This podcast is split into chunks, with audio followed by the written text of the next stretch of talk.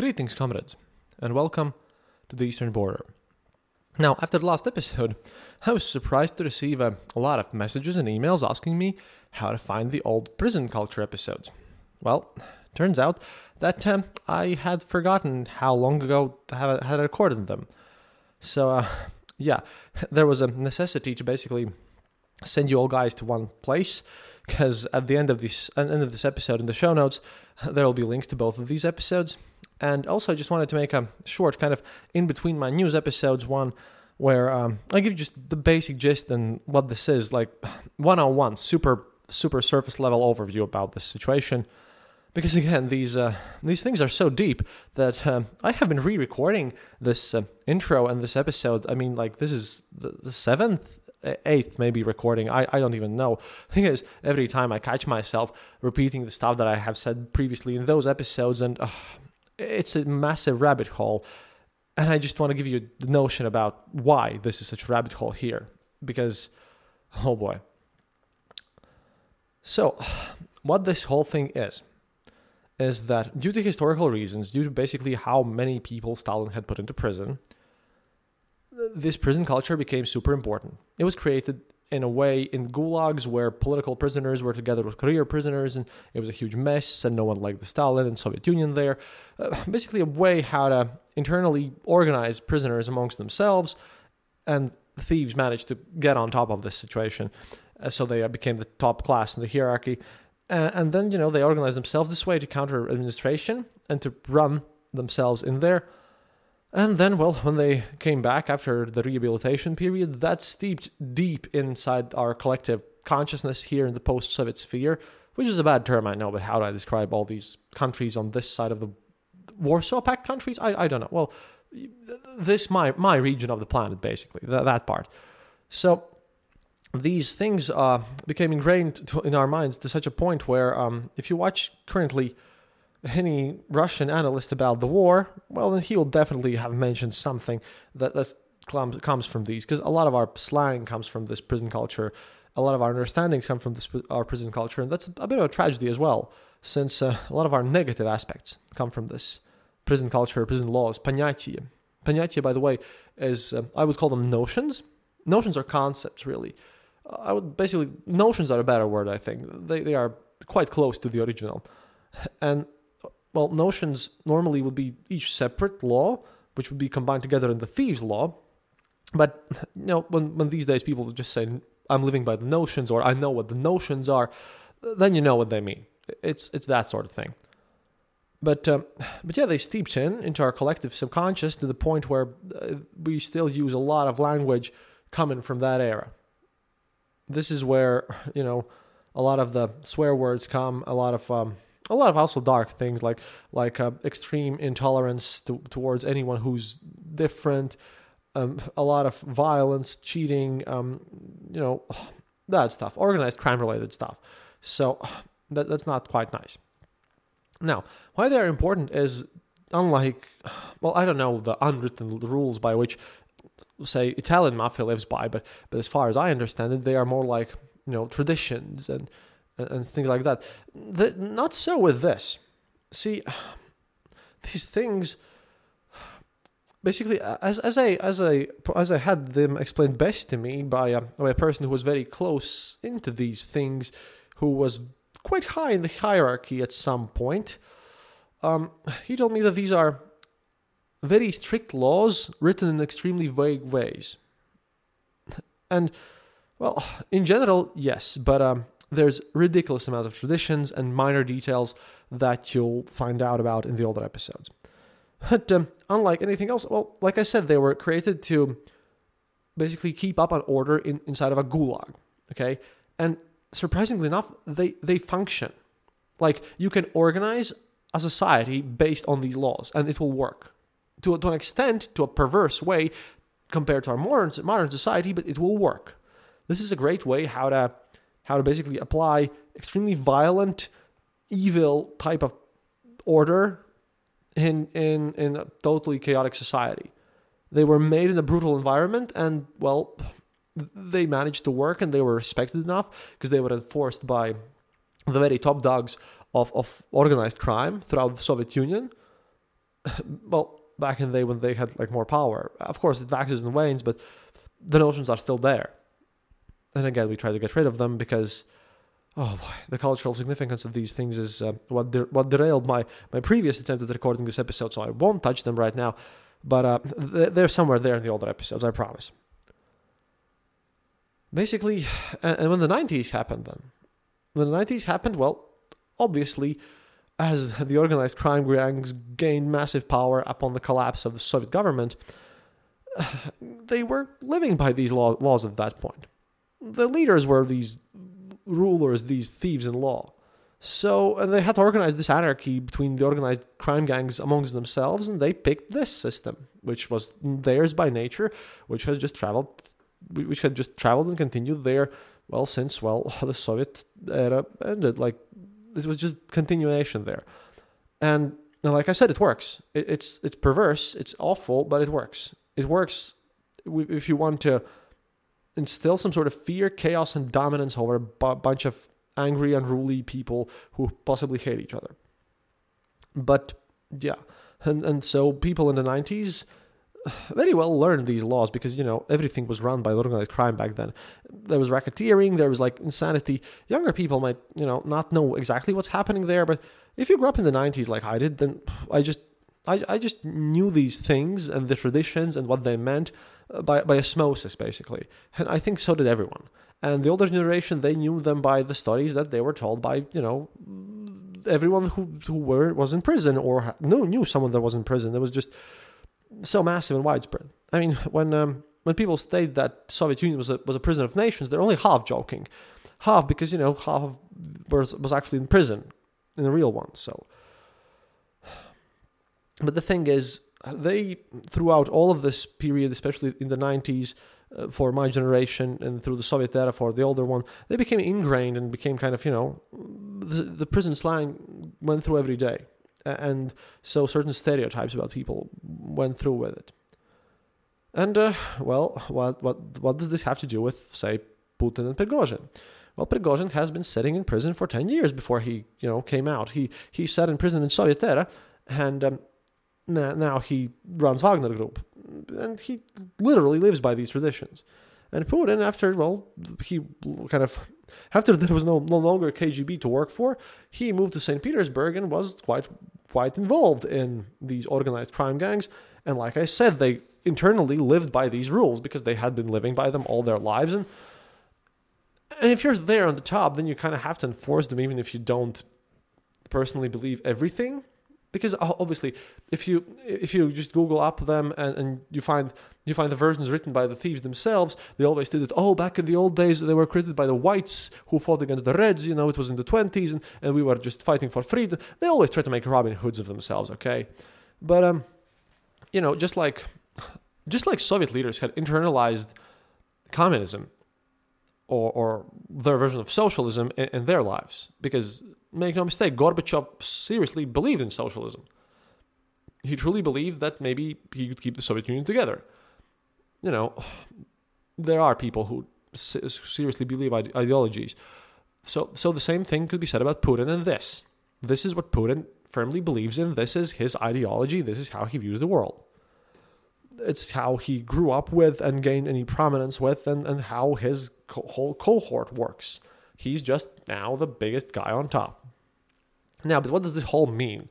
Because I've been now explaining, again, super basic levels, and everything of this that you hear from me in this episode has 10 to 20 sub-layers, and like I said, those are old episodes. I just want to get this done because I have my news episodes to work on. So what does this mean is that it's kind of a vague code with a lot of subcodes. A lot of it is all about organizing day-to-day life in prison, because that's important.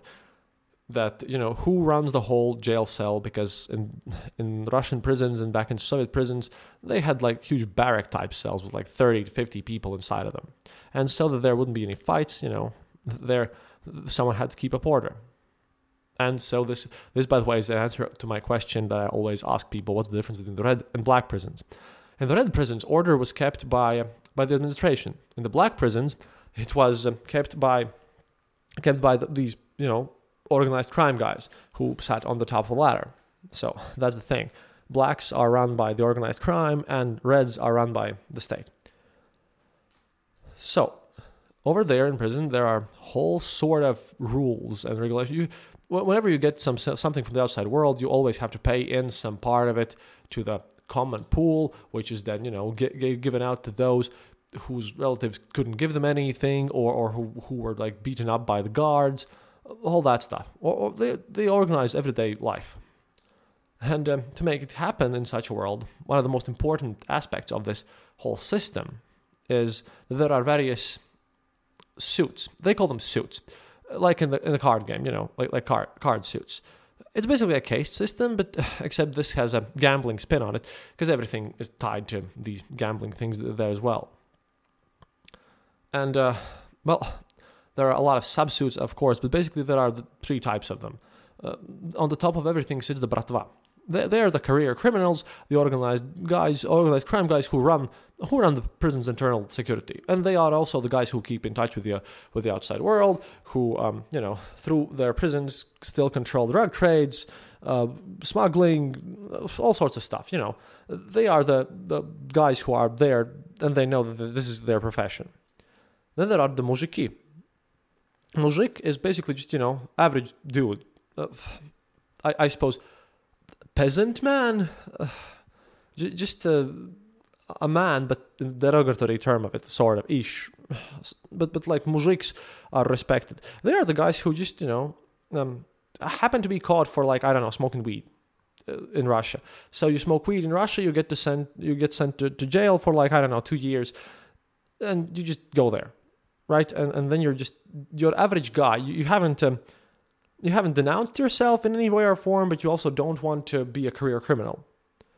These people, they are obviously in the hierarchy way below the Bratva, because Bratva sits on top. Again, tons of subsuits, whatever. But basically, Bratva sits on top, organizes everything, has ties to outside world. Muzhiks are just your regular guys who have to pay taxes to Bratva, still pay in Bratva's common pool, and they you know, they're the guys who have to do... They have to do stuff for the Bratva sometimes, and they basically, you know, they're kind of the serfs, but in the better position since they're respected. They are basically the middle class of prison culture. And then there are the Petukhi, the Apushinli, or the so-called, you know, roosters. They are. Well, first of all, if you are a homosexual in such system, then you are that thing. Second of all, there are many other ways how does one can accidentally really turn into a member of this suit, subsuit. Again, tons of difficulties. But basically, in general, they have to live in their own separate cells. They can be beaten up constantly. They used to be raped and killed, but then they stopped because of how easy it is to get into that case. That's kind of the ultimate punishment. And there's no way back. I mean, if you make one stupid mistake and you don't know what's happening, you'll be basically pushed down to go live by the parasha, which is kind of, you know, the name for the common little toilet bowl that's sitting somewhere there in your 30 to 50 people barrack cell. These are the very lowest of the low. Again, every homosexual ever goes straight in there. And you know, you could go in there for really stupid reasons as well. Again, more details there, but for example, what's important is that they're basically untouchables. You're only allowed them to even like beat them with legs, okay? And even if you shake one's hand, you're automatically done. No one's going to talk to you ever again, and it's an ultimate pariah status, and you can't go back from it. And it's a pretty horrid story. Again, lots of it about this. Basically, they're the undercase, and you can get in there for basically anything. There are strict rules that, you know, certain crimes are not punished by turning you into one of these subcaste members. It's a whole complex system that borders on the real legal system in general. But that's how it operates. So, in general, everyone, if someone calls someone a petukh, that's kind of, you know, the ultimate fear of the situation. And it's always violent and it's always rude, and it's a sad state to be in. So when Prigozhin speaks about Petukhi, he speaks about these people who have either through doing something or just being a bit deviant, either homosexuals or, well, I don't know. There are truly dumb reasons. Thankfully, those are kind of going away. But basically, these are the people whose status is so bad that if they have to go back to prison once again in the future, these are the guys who will enter your jail cell, and they will have to state openly that they are of this caste, and then no one will touch them. And if they accidentally touch someone, they didn't say something about the fact if they didn't publicly announce very openly their status and didn't act accordingly, and they accidentally touch someone, well then, this will explain the super violence of this system.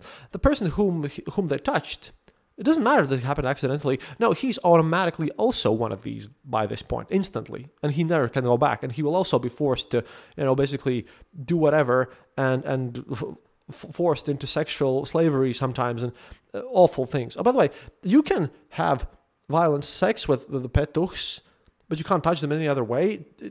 It makes no sense. Again, it's illogical, but it is how it operates. But yeah, if this random Petukh guy does this, then yeah, there's no way back for the guy whom he touched. But the Petukh himself will also then be killed afterwards, because that's an unspeakable, unforgivable crime. Like, the worst that you can make. This is the internal logic of this happening. But that's happening inside of prisons, so I'm just talking about these Petukhi because that's sort of a, at the focus of this is you don't want to be that guy, and if you touch that guy, you become that guy, and not only that, there's again, substitutes and rules, and I speak about them there. But just watch out from that. So this is what he means by Petukhi. But now we move to the upper echelons of the situation. Mujiks just, they pay their taxes to the Bratva. They don't get beaten up. Because again, there are no random prison fights in the Soviet prison system in this thing. That is bespredel. Basically, someone is not living by Panyatia. If you honestly have a kind of a argument there in this whole prison system thing, you honestly go to your representative in the room. Basically, someone sent from Bratva to look over your jail cell, and then you talk to this person, you explain to him your position, he might call the other person with whom you have a conflict with, and then he will judge accordingly, according to these laws. And it can be done. They are very strict, very brutal, but they operate like this, and the punishments can be various, and you have to listen to this guy, or you might just not wake up at one point. And this is how it operates there. But again, onto the top of things. See, the prison part is very brutal, but it essentially operates to keep up the organized crime alive and the people who work there even alive in prisons, and to make sure that in these big jail cells there is no nonsense going on. Everyone lives by some sort of rules. And like I said, in red colonies, these are less widespread. The administration is brutal and controls everything. And, well, yeah, they are the administration ones, the red ones. The black ones are run by this, basically. Now, Annie, meanwhile, by the way, sits in the very red colony. And interestingly enough, in Russia, the whole mess with the administration system and how prison administration treats prisoners is so brutal that being in the red prison is considered to be a way worse situation to be in than to be in the black prison. And the black prison has all these prison cases. Well, unofficially, but the administration respects them. Just so you knew. So imagine the situation where you have literally a sub-case of these people, these Petukhi. And, there's about 8 to 10% of all prisoners are in this case.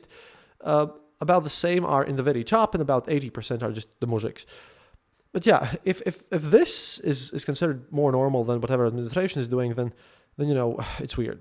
And back when I made my previous episode, I remember when I was shocked when I remember what was it? At one of these episodes that I spoke about this, the Bratva had issued a new law, an edict, because these lawful thieves can issue an edict. And it has to be spread through all the prisons. It's a whole system. Like I said, it's basically a governmental operation there. And it said that if the administration rapes you during interrogations as torture, then you're not counting as Petukh, because otherwise they would have to, by these traditions, put in so many of the prisoners in the Petukhi case, then that would just ruin the whole hierarchy completely, that they chose to make this amend. Okay, so just a side note, but just so you knew that it is still very active to this day. But again, about the CHOP. The CHOP technically has six main laws. First of all is the fact that he has to basically obey and support the thieves' idea, the whole idea of these laws existing. Then they're supposed to be honest to one another, and that's very specific to one another. It specifically does not mention being honest to anyone else. The higher-up thieves have to be respectful and honest, but only and only to other thieves. That, by the way, involves the fact that any card game amongst these highest echelon guys, it has to be like honest and pointed down everything. Again, everything's kind of gambling based here. And they also, they can't legally, by the old traditions, can't have any family. They have to organize the whole upshuk, the common pool of, keeping everyone who's starving in Russian prisons alive from their gang. They have to organize all this stuff, all the logistics of smuggling and stuff into prisons, logistics of drug deals, scam calls, all this stuff. They run the thing. They are the boss, basically. The lawful thieves. Well, now some of them have bought their position. Again, when prisoners start to complain, criminals start to complain about something that, something's dishonest and some things have changed. Yeah, that's a bit silly, but basically their upper echelon rules are sort of specific in the sense that they also, they can't have families and they can't cooperate with non-prisoners and all this stuff. But they're taken very seriously because, again, this is taken very seriously and ingrained with you if you are in this society, because the punishments for breaking any of this stuff, and again, it's super vague. It's super vague, but super enforced, unless you are in a prison, and then, you really have to find out things because a lot of tiny details.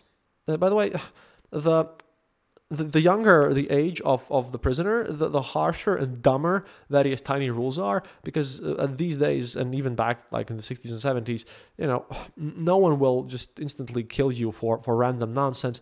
That's not for panyatia. Panyatia are to basically produce order. Punishments for breaking it are severe, but, that's if you're extra stupid. There are warnings, and there will be people coming to talk over with you what was happening, and try to solve things in normal way. Once, but that's the thing. It's not there to create chaos. It's there to truly be a lawful legal society, basically. And now these top of a gang guys, these lawful thieves, they can become such if they follow through this. They have to be crowned. That's a whole ceremony. There's a ton of rules. And basically at the point when you get to the top, you have been living with this system in your head for such a long time. And you have probably seen so many people been turned into Petukhi and then totally their lives destroyed. And you probably have seen people die and everything. That you have internalized this to the point where there is no going back. See, you simply cannot have been involved in organized crime in post-Soviet sphere sometime in the 90s or even above that and not live by these laws. It is just unthinkable. It's not something you grow out of. It's super hard, and they are all for life. Like I said, if you are a Petukh, sometimes in so sort of young age, you were 16, you got into, caused a car crash, got into jail for 2 weeks, okay? And someone, did something really dumb and stupid to you. I don't know. Like I said, you might have accidentally even just shaken the hand of someone who is in the cast already, and then you're done for life. And when I mean for life, I mean for life. Not like people just go on the streets and do this, but yeah, I mean, even when you'll be like 60 or 70, this is still going to be waving over you. And I'm going to focus on this because that punishment is so severe and so brutal and so evil that a lot of cases happen where these guys just commit suicide upon making some stupid mistake. A lot of stories. Again, well, it's not always brutal, not that brutal order is being kept. People are trying to make sure that, you know, only those who are considered deserving become petukhs. But what is deserving is totally weird from normal understanding, obviously. But still, order is trying to be kept, but the punishments are so bad that, yeah. You're going to have to kind of trust me on this one, because I do not know how to convince you after saying all of this, if you still don't believe me, that these people, they have to move into this society. And and Putin has been hanging out with other lawful thieves, and he's treated as an equal by them at that point. And then he started commanding around the other oligarchs, who also all had criminal ties, right? So stands to reason that he is one of them, quite obviously, because, again, this is one of these things which you tell to anyone from the post-Soviet sphere, my age and a bit older, and they'll just say, well, of course, there is no question about this. He lives by these laws. And that's the thing. In these laws, like I told you, the only rule is that the thieves have to be honest to one another, and of course that's a bit broken, but if it's broken, then, you know, you can get into some actual trouble for that. There are collective judges and collective meetings and organizings and kind of conventions of these thieves, and new laws are... It's a whole legal system, a complex one at that. And again, I apologize for the cat. He's decided to be extremely active today, and I'm not going to record this for the eighth time. I have things to do, like making a news episode, and this is long as it is. But the thing is that... It is considered dishonorable among these thieves to basically be honest towards anyone else. And they're supposed to treat their subordinates like garbage. And in that system, basically being honest to someone who is not a thief is considered a bad thing. Not if you're in the bottom. No. If you're on top. If you're in the bottom, you can still scam people from outside world easily.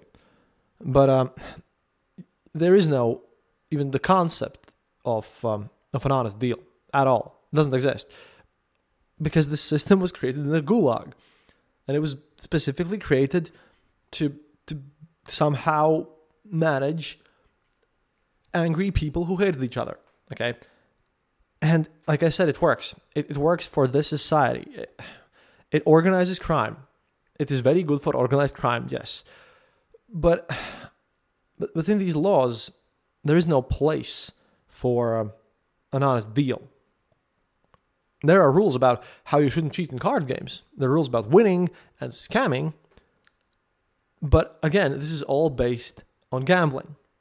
In the very structure of this whole thing, this is all about a zero-sum game. For someone to win, someone must lose, because that's how card games work.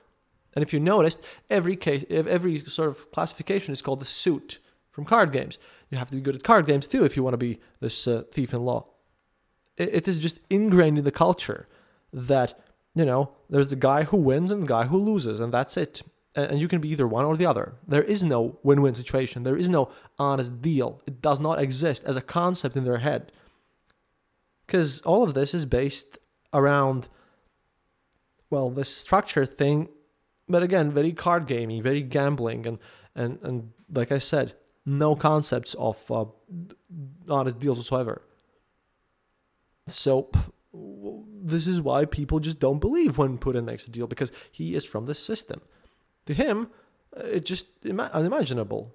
If there is an honest deal going on somewhere there, then Putin thinks he's being scammed because he's not winning, but because he just cannot comprehend how is this even possible. And this also shows when, by the way, this very specifically shows when Putin himself has been speaking about democracies. And this is a tangent that I kind of want to go on to here, because I didn't go into this in previous episodes.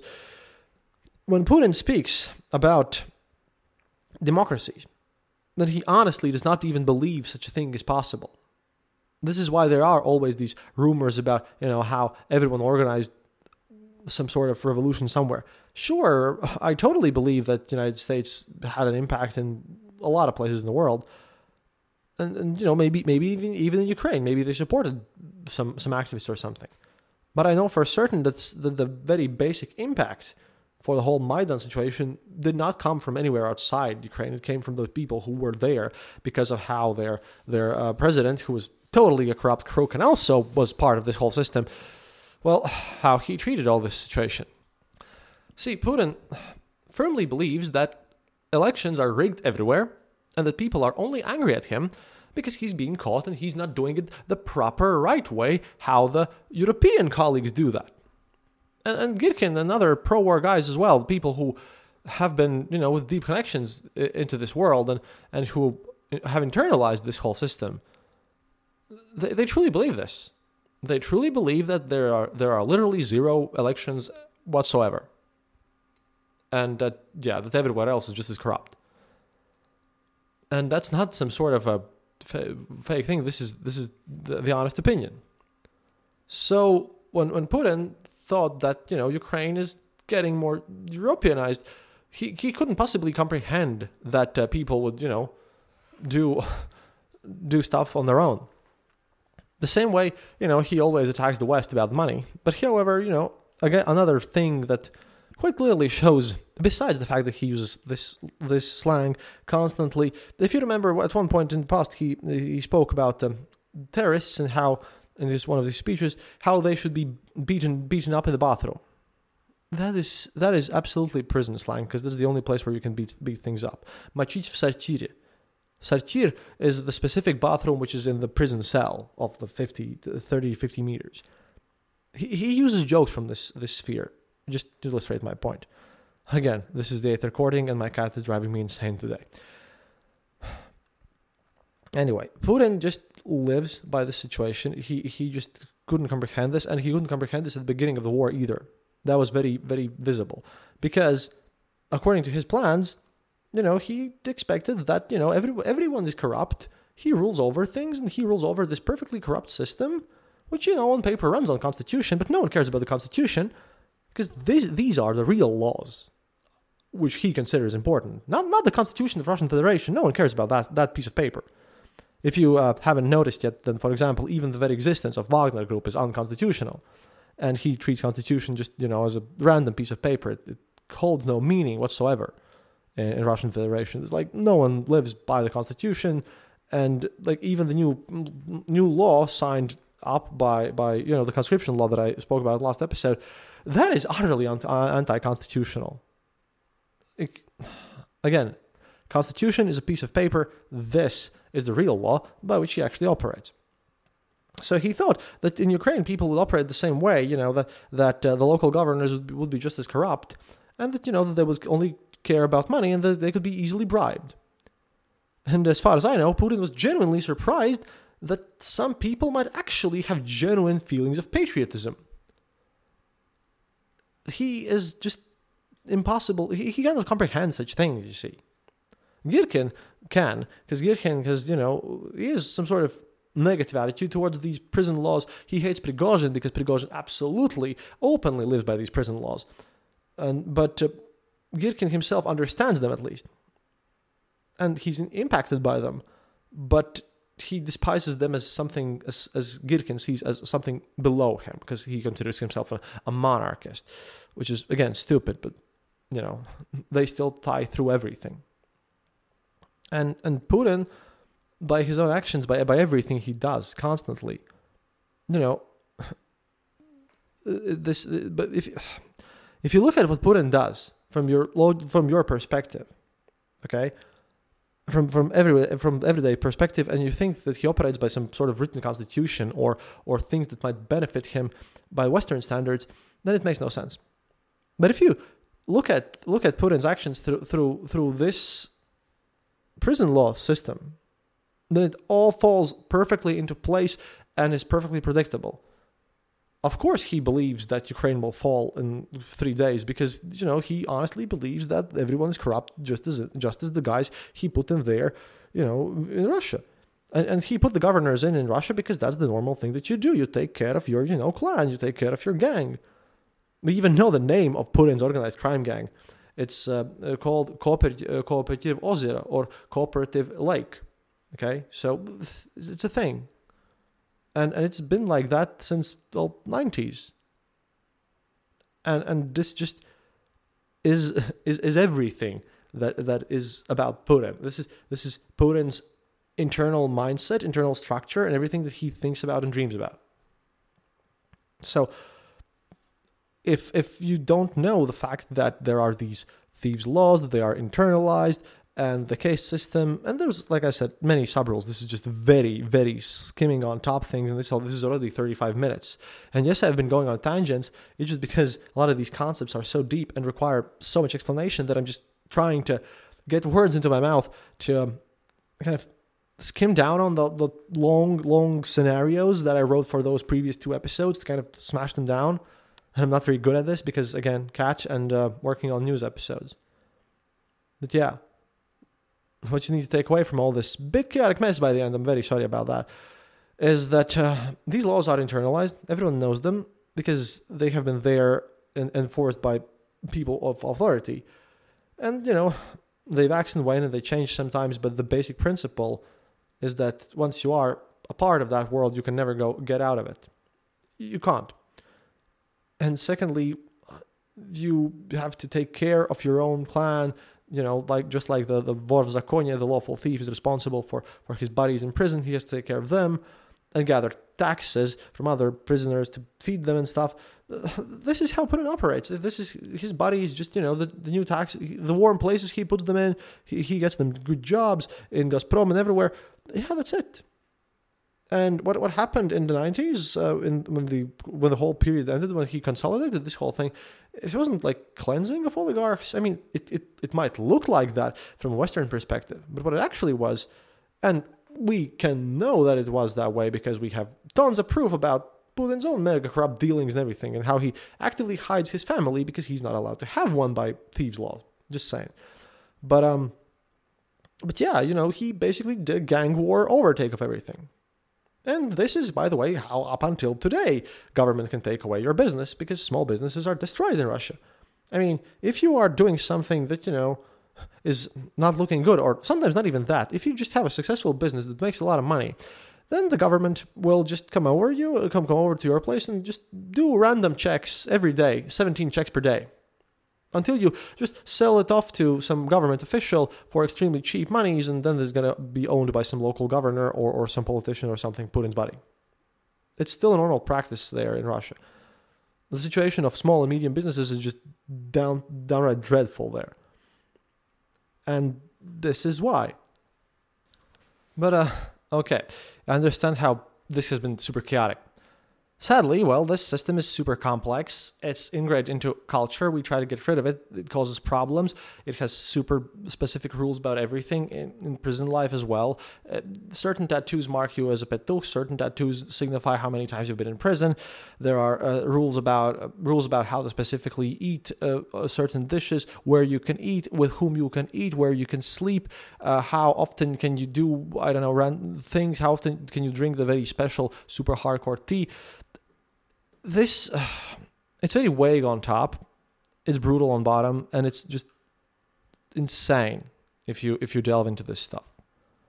It is very complex, and like I said, if you look at Putin from this perspective, then he makes perfect sense. He acts like a thief, he looks like a thief, he literally has hanged out with thieves, he's done everything, you know, this just... The only thing he hasn't done is he hasn't come out openly and stated that he is one of these people. But not like he needs to do that, when he's doing things that are obvious to everyone living in this area. And again, there's going to be a lot of people who are going to be claiming that, you know, oh, that's just normal for everyone, and this is just, you know, something similar in the West. No, this isn't. This isn't the internal... You know, the West just don't have this mega in-depth internal system. Why? Because you didn't have gulags. You did not have gulags, and you did not have political prisoners, literally professors of law. For example, professors of law, professors of I don't know, various sciences, really educated people, the intelligence, obviously, whom Stalin sent to prisons to die, mingling together with thieves and brutal repeat offenders, and somehow coming up with a bizarre system. This is what makes it interesting, because These laws are obviously made by a unique, perverse marriage of two worlds trying to survive in a bizarre manner. And it operates there, and it is there, and getting rid of these things, because, again, this is why, for example, we have a lot of homophobic people and racist people, because, again, you know, they're different, and this is bad by these thieves' laws.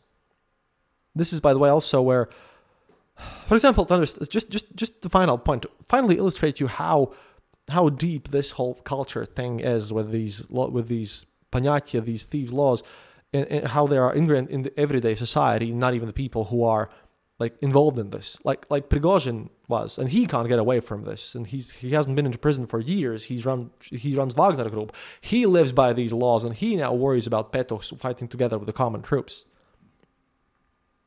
Okay, that's how serious this is.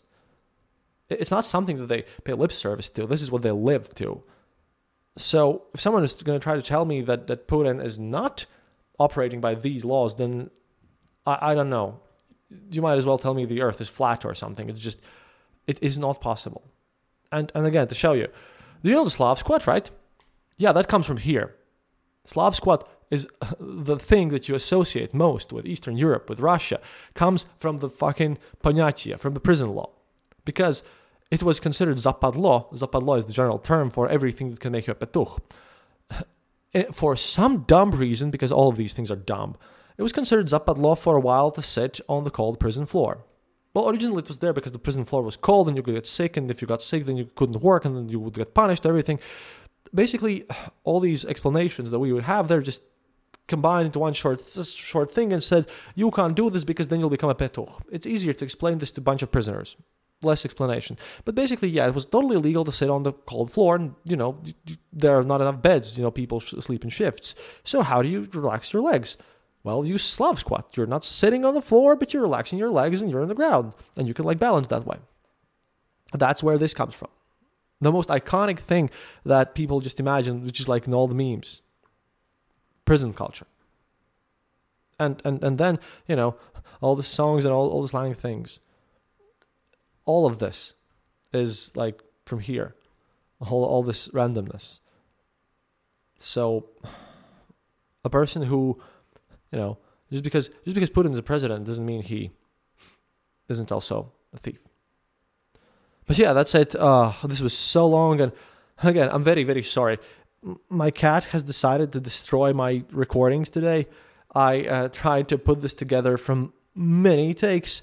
And what was supposed to be a 15-minute episode where I coherently explain everything got turned into a big one. Oh boy. And I was supposed to be finishing this up. I'll go back to work. This was meant to be some sort of an in-between anyways. But at least I hope it gave you some interest in maybe listening to the other episodes as well.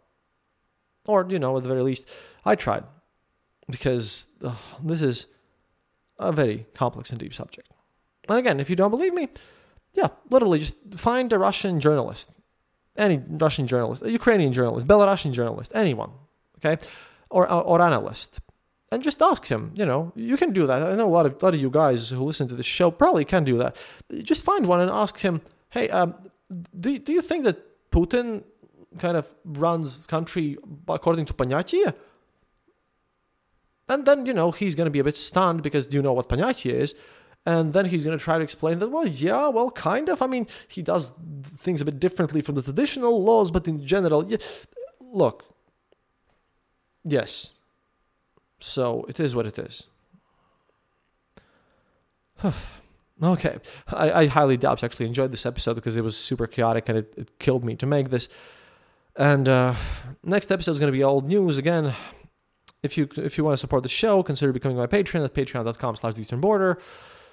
Or you can listen to this episode without advertisements on theeasternborder.lv. Also, we have this Girkin, Crying Girkin t-shirt thing going on. But more about that in the next episode. Which is going to be sane, I hope. But, you know what? This is kind of a fitting episode when I speak about something as vague, yet as strictly enforced and well-defined as ponyatya. До свидания, товарищи. And remember, happiness is mandatory.